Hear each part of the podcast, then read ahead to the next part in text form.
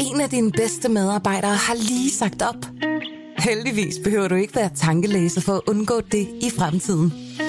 Winningtemp indsamler data gennem hyppige og anonyme medarbejderundersøgelser, så du lettere kan mærke pulsen på dine medarbejdere og støtte der, hvor der er behov. Kunder som Alfa Laval, Orkla og Volvo bruger allerede Winningtemp og ser, at det øger trivsel, reducerer turnover og hjælper med at fastholde talenter.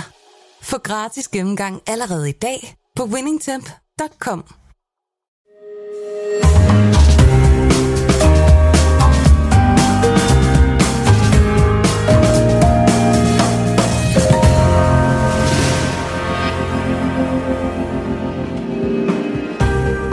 Du lytter til Søren Franks vinkælder, en podcast fra Berlingske. Jep, så er der dollargrin i glasset. Det er der. Hvor er vi hen i dag, Søren? Jamen, vi skal til Kalifornien igen. Vi var der jo for nu snart halvt år siden. Men dengang der var det Chardonnay, og nu er det jo ligesom blevet vinter, kan man sige. Så nu er det Pinot Noir fra Kalifornien. Og altså hvis jeg siger Pinot Noir fra Kalifornien, hvad tænker du så? Så tænker jeg på sådan en rimelig store, sådan lidt jammy vine. Jeg tænker sådan lidt på Lars Seier og tung bøfvin. Jamen, altså, han kan ikke slet ikke lide Pinot Noir, det er alt for pidet. Nej, nu tænker jeg også, hvad du gør inden for, du er litteraturredaktør. Ja. Der var jo engang en, der skrev en, jeg tror faktisk, det var en novelle, han skrev, eller var det en decideret roman, som blev til filmen Sideways. Ja. Og det er i hvert fald, hvad jeg tænker på. Altså, den der film fra 2004, Sideways, som de her to, Miles og Jack, de to venner. Ja. Som, fordi Jack skal giftes, ikke? Og han er en værre buk, ham Jack der i øvrigt, ja. Ikke? Så det er sådan en polterapenrejse i wine country nede omkring i Santa Barbara-området, ikke? Nede omkring Solvang. Solvang. Man får æbleskirres. Æbleskirres med death pearls. Og der tøffer de rundt her, og Jack laver damer, og Miles, han kan ikke finde ud af det. Men, og han, det handler jo meget om Pinot Noir. Altså, hvis du husker, at Jack, han identificerer sig selv med Pinot Noir-dronen, fordi den er tyndskinnet og ømskinnet. Ja. Og han snakker meget om den der fucking Merlot, ikke? Det er det, jeg husker i min film. Og så husker jeg den her meget tragiske, at det slutscenen næsten, hvor han drikker en Cheval Blanc 61 af et papkrus. Det er næsten ikke til at holde ud. Men husker du ikke, han møder jo, altså mens de så, et af de steder, de holder til, hedder Hitching Post. Ja. Og hvor hende der servitrisen, Virginia Madsen, hun er Maja i filmen, hvor han ligesom brænder varm på hende, eller hvad vi nu skal sige. Ikke? Ja. Men Hitching Post, det her, det er simpelthen vinen for Hitching Post. Ja, okay. Det er simpelthen, altså Frank Ostini, som ligesom er kokker inde her, og han er vinnørd og laver vinen, og blevet bedre til det, ikke? Så det her, det er vinen for den restaurant, som findes i virkeligheden, og som jeg har været på flere gange. Også at smage vin med Maja. Og var der så flotte damer i baren, da du var der? Jeg husker, det er jo sådan en truckstop-agtig ting, okay. Ikke? Som sådan lidt hvad hedder det, bodega-pus på væggene, og lyserøde farver, og så husker jeg bare, altså grillosen, ikke? For det er virkelig en grillrestaurant. Og men var det dig, der fortalte, eller var det et andet sted, jeg hørte det der med, at nogle af de kvinder, der arbejdede der, selvom de var single, så havde de vel hvilesesringe på? For det var filmen. Det er filmen, hvor hun tager en fake hvilesesring på, for hun orker ikke alle mulige vinnørder, der bærer på hende. Ja, men det er ligesom meget truckstop. Altså, det hedder også Hitching Post, ikke? Det ligger sådan ligesom på landevejen, ikke? Ja. Så det er jo... Men det er en sjov hybrid, ikke? Fordi det er jo alligevel en relativ eksklusiv vin, ikke? Men det er klart, at den der film der, den fik jo simpelthen beplantningerne og konsumtionen af Pinot Noir til at vokse i Kalifornien. Ja. Og i hele USA, konsumtionen. Men hvad er egentlig den mest populære røde drue i Kalifornien i dag? Altså, hvad har man egentlig mest af? Umiddelbart vil jeg tro, at det var Cabernet dog, trods alt stadigvæk. Men den her... hvad hedder det? Vinder hastigt ind på den. Altså, vi snakker den her, den der hedder Highliner. Altså, han har ikke bare en, men en masse forskellige vine, ikke? Mm. Den hedder Highliner og koster 399 kroner hos Husted Vin. Husted Vin, det er ham Ken Husted, ham der har en hel masse vinbarer Paté og Falernum. Og... Ja, man kan huske i 90'erne, der havde han sådan en lille forretning på Vesterbrogade, hvor han altid sad sådan en hættetrøje og chillede. Okay. Og når man så kom ned og skulle købe en flaske vin, specielt om fredagen, så skulle man altid smage så meget, som man var halsnadret, når man gik derfra. Okay. Og en skøn props, eller sådan noget hed den. Okay. Den lå der på Vesterbrogade omkring 120 eller sådan noget. Det var et godt sted. Men den er jeg synes, den er ganske typisk. Altså for det første, så kan du mærke den der gode, friske syre der, ikke? Jo. Og så har den... Jo. Sådan den der umiskendelige duft af kirsebær. Ja, der er meget Burgundy i den, synes jeg. Ja, det synes jeg også. Den er lækker. Bare, man kunne godt... jeg tror sgu godt, at man kunne en blindsmænd kunne fejle den her Burgundy. Det kunne jeg nemt. Jamen, den er virkelig også den er til den elegante side. Den er lidt kold, ikke? Men, ja, den er lidt kold endnu her. Og man kan mærke, at den skal lige varmes lidt op. Så, men det er en meget lækker vin, den her, synes jeg. Så holder 13,5 procent. Jeg ved ikke så mange vinifikationsdetaljerne, fordi det er mange år siden, at jeg ligesom har besøgt ham. Men ja, den har det der sådan lidt udtalt jordbær, og så har den der, men den har den der sådan syre, der lidt skal igennem. Men det er ikke sådan en ubehagelig syre, det som du siger, det gør den faktisk sådan frisk, ikke? Jo. Meget lækkert. Men det er jo, altså, når vi er nede der omkring, Santa Barbara der, som er så det ene af de kølige områder, ikke? Der er vi jo faktisk sådan på breddegrad med et eller andet sted nede i Nordafrika. Ja. Og der er det jo Stillehavet, det handler om, som gør, at man kan få den her crisp, friske stil, ikke? Ja. Og det er simpelthen, fordi de bjerge, der løber der, de løber ikke parallelt med kysten, men den anden vej, altså på tværs, kan man så sige. Ikke? Mm. Så vil sige, at vinden pifter ind fra den kølige brise, pifter ind ude for Stillehavet, som jo er ret koldt Stillehavet. Og det er simpelthen det, at til trods for, altså det kan virke helt underligt, men at du ligesom, når du er for eksempel Paso Robles, eller er et eller andet sted, når du er midt mellem San Francisco og LA, at det så ligesom bliver køligere, når du kører sydpå, ikke? Men det er altså de her vind- og strømforhold fra Stillehavet. Det er en meget behagelig by, Santa Barbara. Det er faktisk lidt pudsigt, vi kommer til at snakke om Santa Barbara, fordi lige i dagens anledning, og primært på grund af kulden, så har jeg taget min tro replika af The Dudes cardigan fra The Big Lebowski på, men Jeff Bridges, han bor jo faktisk i Santa Barbara. Okay. Ja. Quite a coincidence. Men det her område, Hitching Post ligger Buellton utroligt tæt på Solvang, ikke? Og det er jo også, altså som du måske kan huske fra fra Sideways, det er ikke så er de meget i Solvang. Det er sådan ligesom det område, det hjælper lidt på, den skal lige varmes lidt op. Ja, altså. Det gør det, men jeg synes, det er en sindssygt lækker vin. Ja. De laver også nogle billigere, ikke? Men der var en så fra Central Coast, som så ligesom bliver... Altså, det har været uden for Santa Barbara County, helt sikkert, ikke? Den var sådan lidt varm, ikke? Okay. Er den med i testen også? Ja. Okay. Og hvad koster... Hvad er de lidt mindre? Hvor ligger de? Fordi den er godt 3,99, ikke? Og det er selvfølgelig også en slags penge, men hvis man vil have det der burgundiske, så er det jo faktisk value for money. Jo. Jamen, jeg mener, at den billigste af dem kostede 250-300, ikke? Okay. Ja, men det er da meget... Altså, jeg... Ej, rigtig godt. Jeg noterede mig sådan Chambolle-Musigny. Altså, den der lidt lyse, lidt feminin, ikke? Og måske sådan mere silken fløjl, får jeg på den her. Jeg får lyst til at snegle med hvidløg. Ja, det er jo noget andet. Altså, grunden til, at jeg også... har valgt det på det her tidspunkt, det er vi jo med faretron og hast nærmer os jul. Og det jeg faktisk drikker, som jeg har fundet de senere år, er bedst til juleanden, tro den eller lad være, det er faktisk Pinot Noir fra Kalifornien. Ej, det kunne jeg godt. Det kunne fandme være en god andevin, den her. Fordi at du ved, Pinot Noir er fjerkrævinen par excellence, ikke? Ja. Og så har det bare...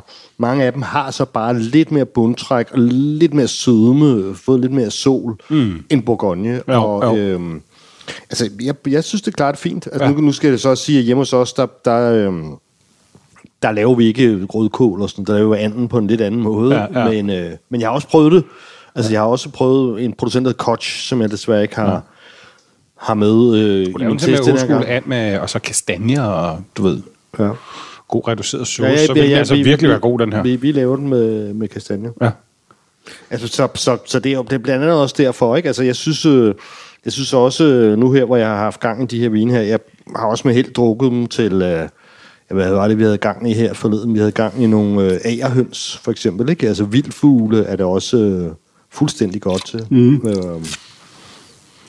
Altså krækkeænder og gråænder, skovduer. Sådan lidt mere vildtet, lidt mere leverede vildsmage måske, ikke? Mørkt fjerkrækød, ikke? Jeg synes sgu, det er sjovt. Den der gamle Hitching Post der, at de ligesom laver noget så fint vin på sådan et truckstop-agtigt. Nå, men det var svært for mig at inde i mit hoved danne mig billedet af, at det skulle være sådan lidt dressed truckstop, ikke? Fordi at det er en meget sådan elegant og raffineret vin, ikke? Og eksklusiv. Jeg kan slet ikke forestille mig at skulle komme fra sådan et sted. Nej, altså, men hvor folk får X, easy side over og sådan noget. Jamen, det er du fuldstændig ret i. God start. Ja, det synes jeg også. Og mens vi er dernede, så er det nu Sandy. Jeg kan simpelthen ikke huske, om vi har haft Sandy før. Vi har haft noget vin, som Sashi Murman hedder vinmageren har lavet. Jeg kan huske, vi har haft en Syrah. Ja. Hans Syrah, det hedder Pietra Sassi. Men han er ham er jeg fan af. Han er måske i hvert fald en af mine top 2 yndlingsvinmager i Kalifornien. Som ligner Rajat Par. Han indre eller sådan noget? Rajat Par, ja. Ja, eller du ved, alle er jo... Indisk familie. Det er jo få amerikanere, der ikke kommer et eller andet sted fra, kan man sige. Ja. Rigtig få. Og dem, der ikke gør det, de bor jo i nogle mærkelige reservater. Ja. Rajat Par, han er sådan en super sommelier. Men det er Sashi Murman... Jeg følger ham på noget, der hedder Delectable. Det er sindssygt, hvad han drikker af vin. Altså, hver eneste dag, altså kan jeg... Hvad sagde du det sted? Hvad hed det? Det er ligesom... Det hedder Delectable. Det er ligesom vinens svar på Instagram. Okay. Altså sådan en app, Delectable? Ja, det er en app. Okay. Den er vanvittigt god til især naturvin og mærkelig vin. Altså, okay. Da jeg rejste rundt i Georgien, der kendte den alle vin i Georgien. Okay. Så, det må jeg straks på. Det er den er... Og så kan du følge forskellige folk, og så kan du se... Ja, okay, nu altså, ligesom Instagram... Ja. Altså, så det her, der har vi, altså hvis jeg skal gætte, så tror jeg ikke nødvendigvis, ikke der var ret mange stilke med i den der Hitching Post, ikke? Men nu synes jeg, at det jeg fornemmer nu her, det er, nu kommer der det der lækre myntet, jeg også er ret stor fan af. Nu sker der ligesom noget andet, ikke? Altså, det er ligesom den der, den rene frugt, det der er sådan fuldstændig mostet, ikke? Og sådan fuldstændig ufiltreret, ja. Her, ikke?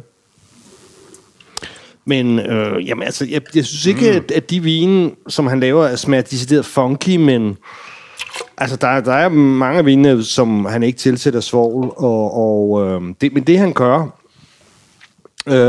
ham der Sashi Murman, som jeg har mødt flere gange, både derovre og i København, ikke?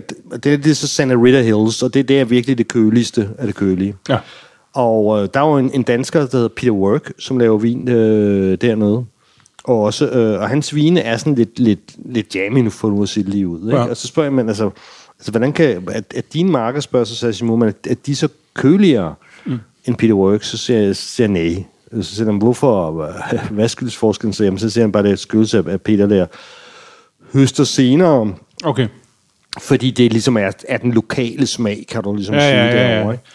Men det her Sashi Murman, han gør, han høster ret tidligt, og det får beholdt den høje syre, for at helt at kunne løbe med tilsætningsford, eller tilsætte meget lidt svovl, og derudover så er det sindssygt holdbar vin, ikke? Så han har også virkelig studeret Bourgogne, og ja, jeg er en stor fan. Den her vin, den koster sådan set kun 249 kroner. Jamen, så er jeg også stusset over, altså han er ret kompliceret vin, og den har den der sådan lidt mystiske, mørke skovsø af indtryk, ikke? Altså, jeg tror, du skriver den et sted, at den oser. Det kan jeg virkelig godt forstå.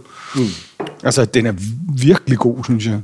Den har det der, som når stilken er med, der gæres i hele klasser, ikke? Som det der underskov og... lidt spice. Den fylder virkelig meget. Altså, men på en god måde, synes jeg, ikke? Uden overhovedet at være sådan ubehagelig eller overmandende, men det er sådan en, man har lyst til... Virkelig at drikke og smage og sidde og analysere. Den virkelig lækker vin. Ja, men det er... 2,49 skal jeg satme have, inden det her program går i luften. Det havde jeg gættet. Jeg havde faktisk ligesom gættet på det, jeg skulle have skrevet det ned et sted, og så lavet en sweepstake, fordi jeg vidste ligesom, nu skal Søren Dam ud over. Men De bliver jo også... Det er godt at gøre det i hvert fald, før også avisen kommer ud. Ja, det tænker jeg også. Hvor det nærmeste Laudrup-lager. Jamen, jeg må indrømme, det er også noget, jeg selv køber det her. Det er... Hvad har du givet den her din test? Ja, den har jeg givet 5 stjerner. Ja. Altså. Men det er jo også meget godt for en vin til 200 kroner. Ja, det synes jeg. Altså, er det ugens køb, det her? Ja, det er det sgu nok. Det må jeg indrømme. Mm.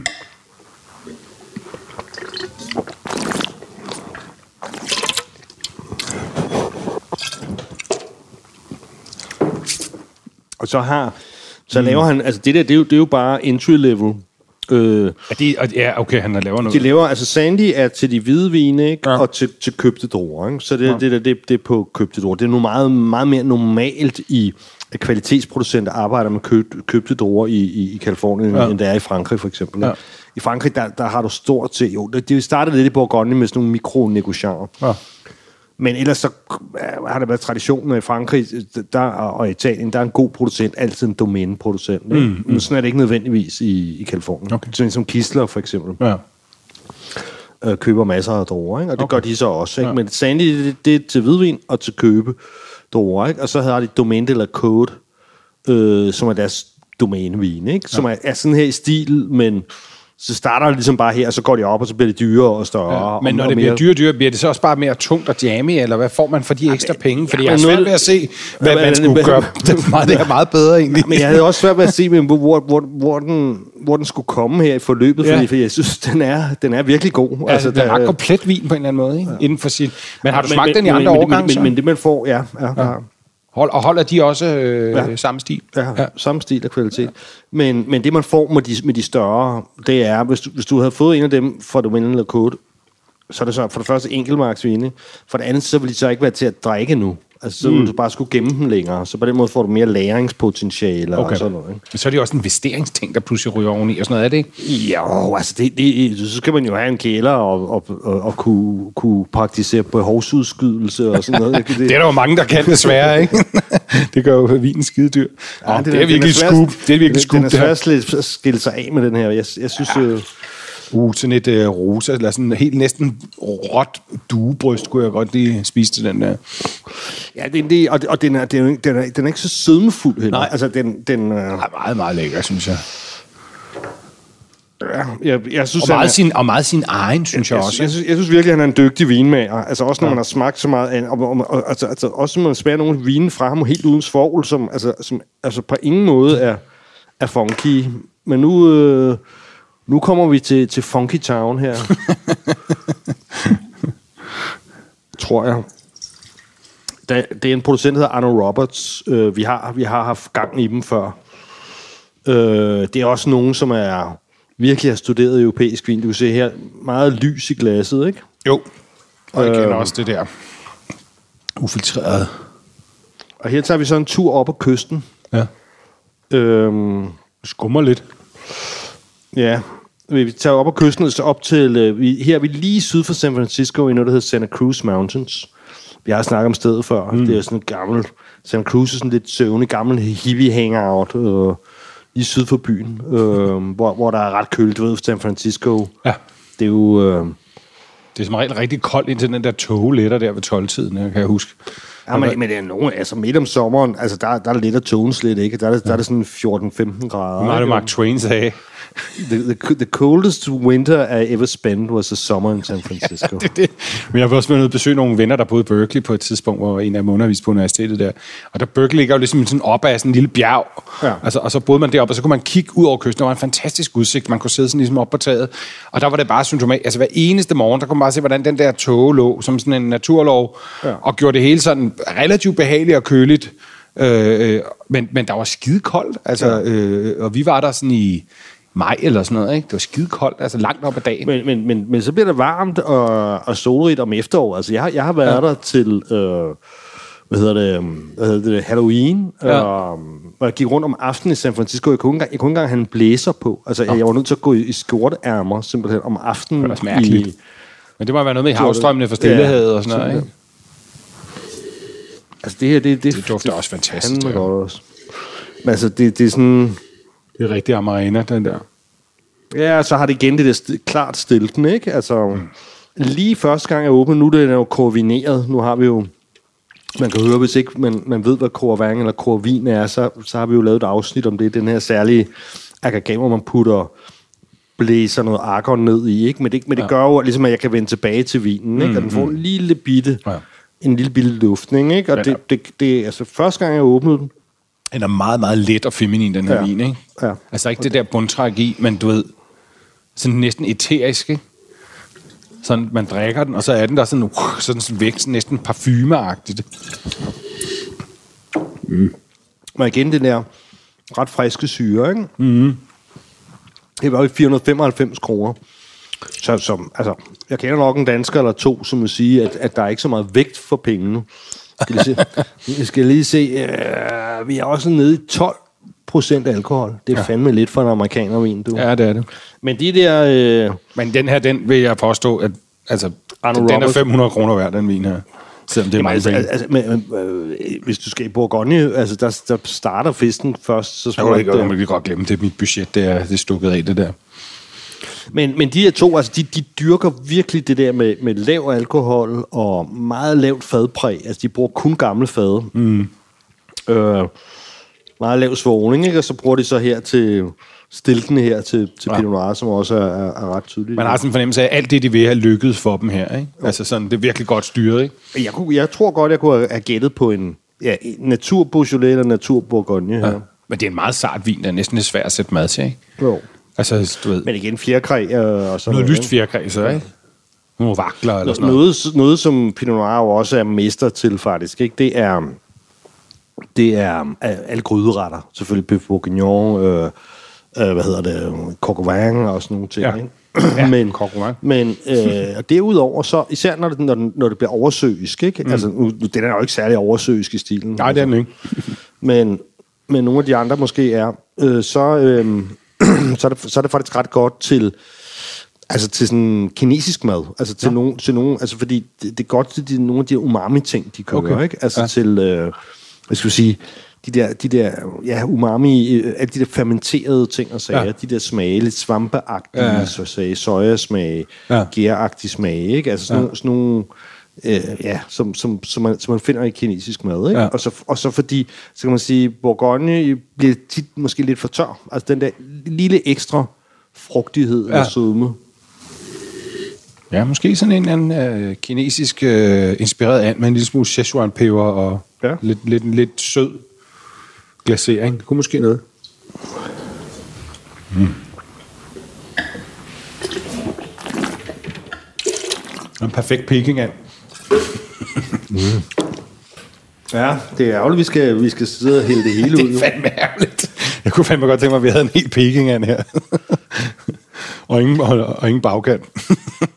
Ja. Det vil være dejligt. Nå, og så skal vi... Nu kommer vi til pioneren på Sonoma Coast, han hedder David Hersh. Ja. Og han er jo kæmpe navn. Han kender selv jeg.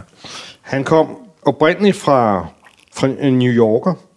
Der er flere af de der mennesker, de der nye gutter, som er rykket ud på i det der pioneer country der, som er afhoppere fra, på en eller anden måde fra New York, ikke? Det vil sige altså folk, som synes, det er for stressende at bo i storbyen, ikke? Så først så startede han et tøjfirma i Santa Cruz, faktisk. Ja.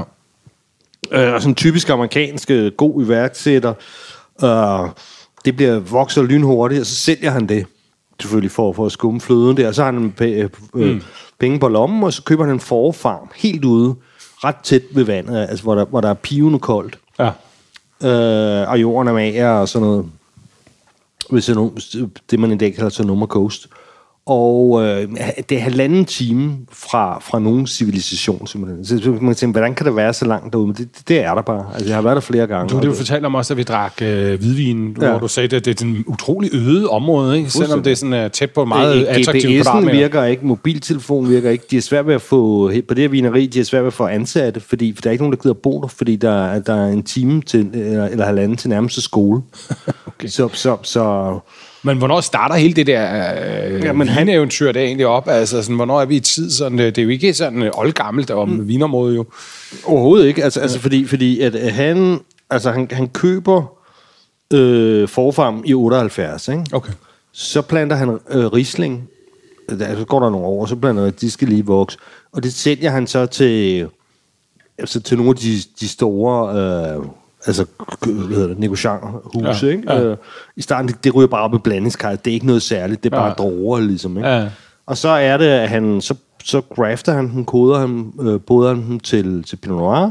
Og så på det tidspunkt Steve Kistler, som jo ligesom var ham, altså det var jo ikke ham, der opdagede kysten og sådan noget, men det var jo ham, som opdagede Hersh og Flowers, som vi også før smagte. Altså de der mærkelige... Han opdagede potentialet, der, som er sådan mærkelige boheme-agtige typer, der på flugt fra et eller andet med penge på lommen, som sådan... Jeg synes, man hører meget om i vinmiljøet, ikke? Også da vi havde de der... Var det Sicilien, eller... Ja. Hvor der også var de her troldmænd, ikke? Der flygtede op af vulkanen, ikke? Jo... Men hvad hedder det, så det der så sker, det er, at han, Steve Kistler, begynder at købe druer for ham, ikke? Så derfor, jeg mener stadigvæk, at Kistler har en Hersh Vineyard, i hvert fald har Littoraj, som en anden glimrende producent, som desværre var udsolgt, ellers ville han også have været med i min test. Men Littoraj har stadigvæk en Hersh Vineyard, så Hersh sælger stadigvæk nogle af sine druer, ikke? Men han begyndte så i 2002... med egen etiket, og det var dejligt billigt. Jeg kan huske en gang, hvor Kalifornien, hvor jeg har drukket Hersh både på French Laundry og på Michael Mina restaurant. Og det har været ligesom til et berlingske budget, så det har været anderledes tider, ikke? For nu er den her, det er så også hans reserve, men den er jo altså lige oppe i 675 bananer. Den er sådan sammenstukket af de bedste fade, ikke? Og det er en 2017, men den virker jo stadigvæk pivende ung. Ja. Kan du mærke sådan syren i den? Ja, det synes jeg. Der er meget syre. Men igen, det er den der...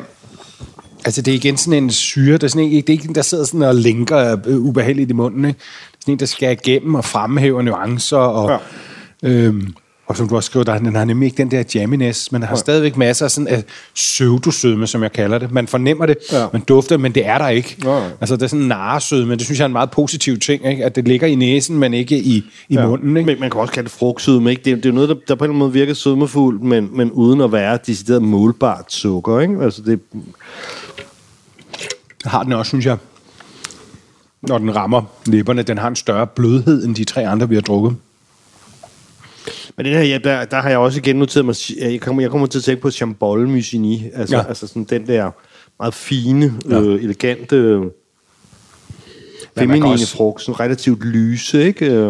Og her igen, så han plejer at bruge en cirka 20% stilke, eller hele klaser, ikke? Som jo er det samme. Altså det er jo når vi snakker om det her med de hele klaser, det vil sige, for eksempel i Bordeaux, mange vinområder, Barolo, der afstilker man bare konsekvent druerne, ikke? Det er jo klart, så har du ikke hele klaser. Når vi ser den anden stil, der tager du det hele klaser uden at afstilke, ikke? Ja. Hele klaser inklusiv stilke og bruger dem, ikke? Ja. Meget ofte. Der er jo nogen, der altid gør det. Chateau Rayas, for eksempel. Domaine de Loire, for nu bare at nævne nogle... nogle gode hverdagsvine. Og DSC en gang, men nu tror jeg, nu er det sådan 95% af tilfældene. Altså. Okay. Men for mange, der vil det variere efter årgangen. Efter simpelthen frugtens tilstand, altså hvor modne er stilkene. Fordi det er klart, at hvis det er et koldt år, og umodent år, så kan det godt være, at nogen synes, at det giver for meget grønhed, at stilkene giver for meget... beta-tannin og for meget grønhed, ikke? Så det er... Man er super lækker og spændende, men du har ret i en ting. Og det er sådan, at man kan godt fornemme, at den skal... Altså, den er ikke åbnet sig helt endnu. Nej. Den er pakket sammen, ikke? Den skal have noget... Den fandme gerne smage om 10 år, den vin her. Eller bare om 5 år, faktisk. Det er en rigtig lækker gennemvin, den her. Men altså, det kan noget, det er helt sikkert. Ja. Jamen, den er også en lille, den er sådan lidt reserveret på en eller anden måde. Den er sådan i forhold til de andre. Tilbageholdende, ikke? Ja, sådan lidt mere tilbageholdende. Sådan lidt mere alvorlig på en eller anden mærkelig måde, ikke? Det er meget spændende glas, synes jeg. Og umiddelbart så opfatter jeg klart mindre stiltende her, end de to forgængere, end Arno Roberts og Sandy, ikke? Ja. Der er den jo... Den taler sagte. Men den er... Ja, så det der kirsebær. Altså, jeg kommer til at tænke på det forpulede juleaften. Jeg er jo virkelig en stor selvnævnt julehader. Du er den danske udgave The Grinch, ja. Og jeg kommer bare til at tænke på den der skide risalamande der med kirsebærsovsen på, når jeg smager de her vine her. Altså, vi er faktisk begyndt at gå lidt væk fra det, når vi holder en særlig familiekonstellation. Der har de den der franske, du ved, den der træstammekage, man kan få, eller glas. Ja. Den begynder at købe i stedet for. Okay. Det smager virkelig godt. Nå, jeg var slet ikke klar over, at den, jeg kender den godt fra Frankrig, men jeg var ikke... Jo, men der glas laver en. De ved også godt, hvad de skal have for den, men den er virkelig også god. Jamen, det er virkelig kirsebær, det her, ikke? Også fordi der er det sådan lidt vanilje for træet, ikke? Selvom man kan så også sige, nu har jeg jo også udvalgt de vine, jeg synes var de bedste fra testen. Og selvfølgelig også, som havde en historie at fortælle, ikke? Men jeg synes, at det generelt for dem, at hvis du sammenligner med Kaliforniens vin generelt, også Kaliforniens Pinot Noir generelt, ikke? Så er der forbavsende lidt træ her, ikke? Altså, ja, jeg er meget overrasket over, altså hvis godt nogen af dem var gode. Jeg har også smagt rigtig lækker amerikanske Kaliforniens Pinot Noir før, men altså nu har vi været igennem 4, altså, det er virkelig de formidable viner alle sammen. Og synes jeg sagtens kan spille med i det der Bourgogne-felt, som ellers sådan, har sådan en oplevelse af, ellers er ret urørligt, ikke? Det her, det synes jeg så sådan, kommer næsten tættest på i forhold til at have de samme kvaliteter, og så være til at betale, ikke? Noget af det var så specielt den der Sandy til 249 for Laudervin, synes jeg er et afsindigt godt køb. Ja, han var måske også lidt mistænkt til at lave sådan et lidt specielt tilbud og sådan noget der. Men jeg har også selv købt til den der pris der mange gange. Den hvide er også fantastisk. Altså, det er virkelig godt køb. Nå, nu skal vi så til gengæld have noget, som jeg faktisk ikke kendte på forhånd. Joe Swan. Det der Russian River Valley, det kan jeg huske sidst, jeg drak noget derfra. Der var jeg faktisk i Sonoma, men hvor ligger Russian River Valley? Jamen, det er også en del af Sonoma County. Okay. Og så ligger det, ikke helt så langt ude ved vandet som Sonoma Coast, men på vej derudad. Ja. Altså i forhold til, hvis du er inde i Santa Rosa, for eksempel. Ja. Ikke? Hvis du er inde i sådan main Sonoma Valley, og du så ligesom begynder at tage ud mod kysten, ikke? Okay. Så er der så Russian River Valley. Okay. Så der får du... Så der er køligere, og der er typisk Russian River Valley, hvor du typisk kan have den der fog, der tågen om formiddagen, men den blæser af i løbet af dagen. Helt ude, hvor Hersh er, der er der mange dage, hvor tågen slet ikke damper af. Okay. Hvor den er der hele dagen, ikke? Ja. Men Russian River Valley, der er stadigvæk køligt. Det er helt sikkert Pinot Noir Chardonnay-land, ikke? Men... Ja. Og det var ligesom den store hype på Bourgogne-druerne før at Sonoma Coast, altså at Hersh, de helt kystnære steder, før det ligesom dukkede op, ikke? Ja. Han ligesom startede, var det 1968 eller sådan noget der omkring, altså det, og det er jo også tydeligt, fordi vi skal ligesom tænke på, når det er Kalifornien, så stoppede alt jo... Det var old school 68 så, i Kalifornien, ikke? Jo. Men du... Altså, man skal ligesom tænke på med Kaliforniens vinhistorie, at til, Prohibition der, spiritusforbuddet i 20'erne, det stoppede jo altid. Det varede jo faktisk så længe, at stort set alle vinstok blev revet op. Man må godt beholde lidt til eget forbrug. Altså et par vinstok til eget forbrug, og til sådan, sakristale former, altså sådan, du ved, kirke, til messe og sådan noget. Ja, og, men det vil så sige, at det er derfor, der stadigvæk er nogle Zinfandel-stokke, som er virkelig gamle. Det er for nogle af de der italienske indvandrere, havde lidt Zinfandel, og måske moonshinede lidt der, og sådan noget. Men, hvad kan man sige, industrien som sådan, blev jo lagt øde, ikke? Ja. Og det har den sådan set været indtil... til slut 60'erne, hvor de sådan... Altså, Sami, han har været en af virkelig... Pionererne, ikke? Ligesom men hvordan Mondavi var det, Søren? Ved du om altså, før forbudstiden der, ikke? Altså, var der en stor vinproduktion i Kalifornien dengang? Drak man meget vin i Kalifornien inden forbuddet? Altså, det var det sådan... Der var det sådan en vin... Der var en vinkultur, simpelthen. Ja, ja. Og jeg har jo set marker, som har været nedlagt, altså som stadigvæk er, hvad hedder sådan noget, forladte, ikke? Okay. Det er lige vildt med de priser, at det ikke... Men man har måske har man ikke lige kunne tage en lille tur ned til Mexico og få sin stok tilbage, eller sådan noget?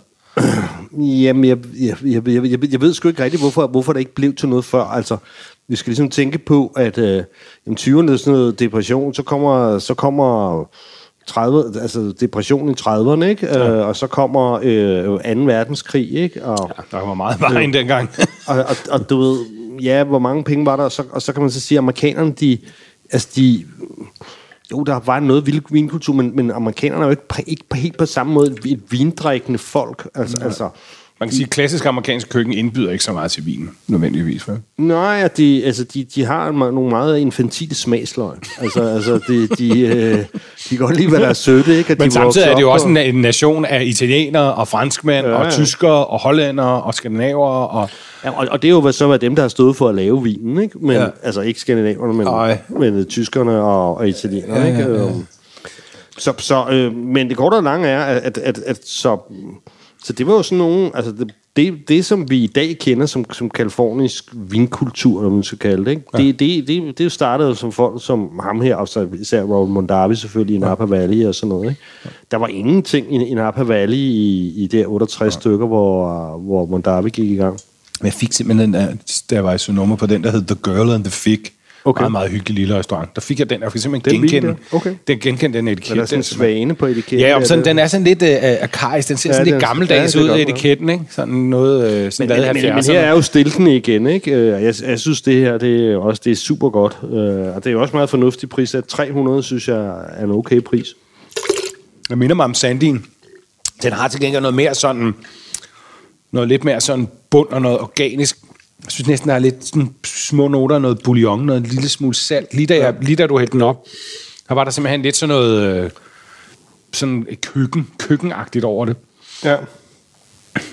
Men er også en utrolig god vin, også godt til prisen her. 5,5 stjerne giver du den også. Men den er også... Der er fandme heller ikke meget at komme efter her. Det er fandme også en komplet vin. Nu skal vi så også... Det er jo klart, at der sker jo en lille forskydning i og med, at det her, det er jo så faktisk 3. gang, jeg smager på dem, ikke? Fordi jeg som sagt kombinerer det, ikke? Og derfor så kan man så sige, lige da jeg åbnede den, ikke? Det er 2016, det her, ikke? Ja. Der stod den jo fantastisk, altså da jeg tog det første klasse af den, ikke? Ja. Hvorimod nogle af de andre sådan, efterhånden er kommet, så Hershen der, den gav virkelig ikke meget fra sig. Nej. Altså, da jeg smagte den første gang der, ikke? Ja. Så det spiller jo på en eller anden måde også ind, ikke? Altså, for jeg synes egentlig... Men den er meget stilket og ripset, synes jeg, den her. Ja. Hvor Sandin måske er... Jeg synes, de to minder mig om hinanden udenbart. Der synes jeg måske, Sandin er lidt mere mild. Den er lidt mere rå og naturet, den her, ikke? Sådan, den er meget stilket, synes jeg, ikke? Altså, og det er også lækkert, men det tror jeg, man skal være klar over, hvis man køber den her, ikke? At det skal man være til, ikke? Ja, man skal altid lidt stilke det. Altså, ja, det er det sgu.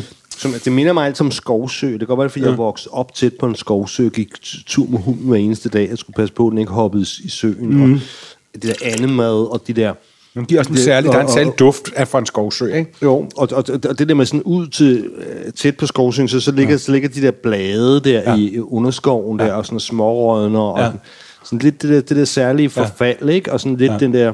Altså den der lugt af stillestående vand, ikke? Ja. Som er sådan på grænsen mellem noget ubehageligt og noget lokkende, ikke? Jeg kan godt huske, at vi havde også en sø lige nærmest i vores baghave, hvor vi fangede krebs, skal jeg huske. Og der var også den der særlige skovlugt. Skovbund, ikke? Men det der med... Ja, det er et utroligt godt glas, det her, synes jeg. 300, hvor med det? K.K. Wine, hvor det er en... K.K. Wine, jamen de ligger her i Sjælland 0, men... Okay. Er på nettet jo, hvor det hele ligger. Men han er en af de store USA-specialister, ikke? Altså ligesom... Altså den der Arnold Roberts, den kommer fra Fine Wines, ikke? Og Husted der, Ken Husted, han er faktisk også... han har også en virkelig god anden, ud over hvad hedder det, Hitching Post, så har han også noget, der hedder Radio Code 2. Ja. Men jeg har ikke plads til det hele, hvor jeg også har en fremragende en 2013'er med i testen derfra. Ja. Og så og Laudrup, de er faktisk også meget specialiseret i i moderne kalifornisk vin, ikke? Så der er ligesom sådan nogle specialister. Ja, ja. Jeg kan høre et hus med Ken Husted der. Vi har en fælles ven. Jeg har en rigtig god ven, som arbejder, da han åbnede vinbaren nede i Nansensgade, der hed den Bibendum. Ja. Så vi har mødtes nogle arrangementer. Altså første gang mødte dem til en fest. Der kom jeg til, jeg tror nok jeg skulle skåle med ham, så jeg kom til at smadre hans glas. Okay. Og så anden gang jeg skulle møde ham, det var til en indvielse af, jeg tror det var Mads i Bredgade eller sådan et eller andet. Og så mødte jeg ham også. Og så kom jeg til at skubbe ham, så han tabte sit glas og smadrede. Og så siger han, ja, okay, det må du sgu kende med. Vi har mødt hinanden før. Så siger han, jeg kan godt huske dig for noget ubehageligt. Så hver gang jeg siger, jeg kan huske dig, holder mig langt væk. Jeg smadrer konsekvent hans glas, hver gang jeg kommer ned. Mm. Altså, nogle vin, man virkelig har lyst til at drikke de her, ikke? Jo. Oh. Ja. Ja, der er lidt mere en cowboy og indianer over det. De kan altså virkelig lave vin derovre, synes jeg. Ja. Det var spændende. Prøv det til juleanden. Absolut. Perfekt andevin. Skål.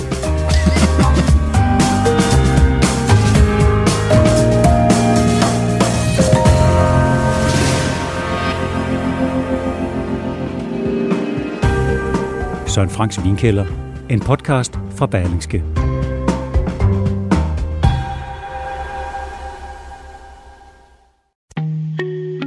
Dine bedste medarbejdere har lige sagt op. Heldigvis behøver du ikke være tankelæser for at undgå det i fremtiden.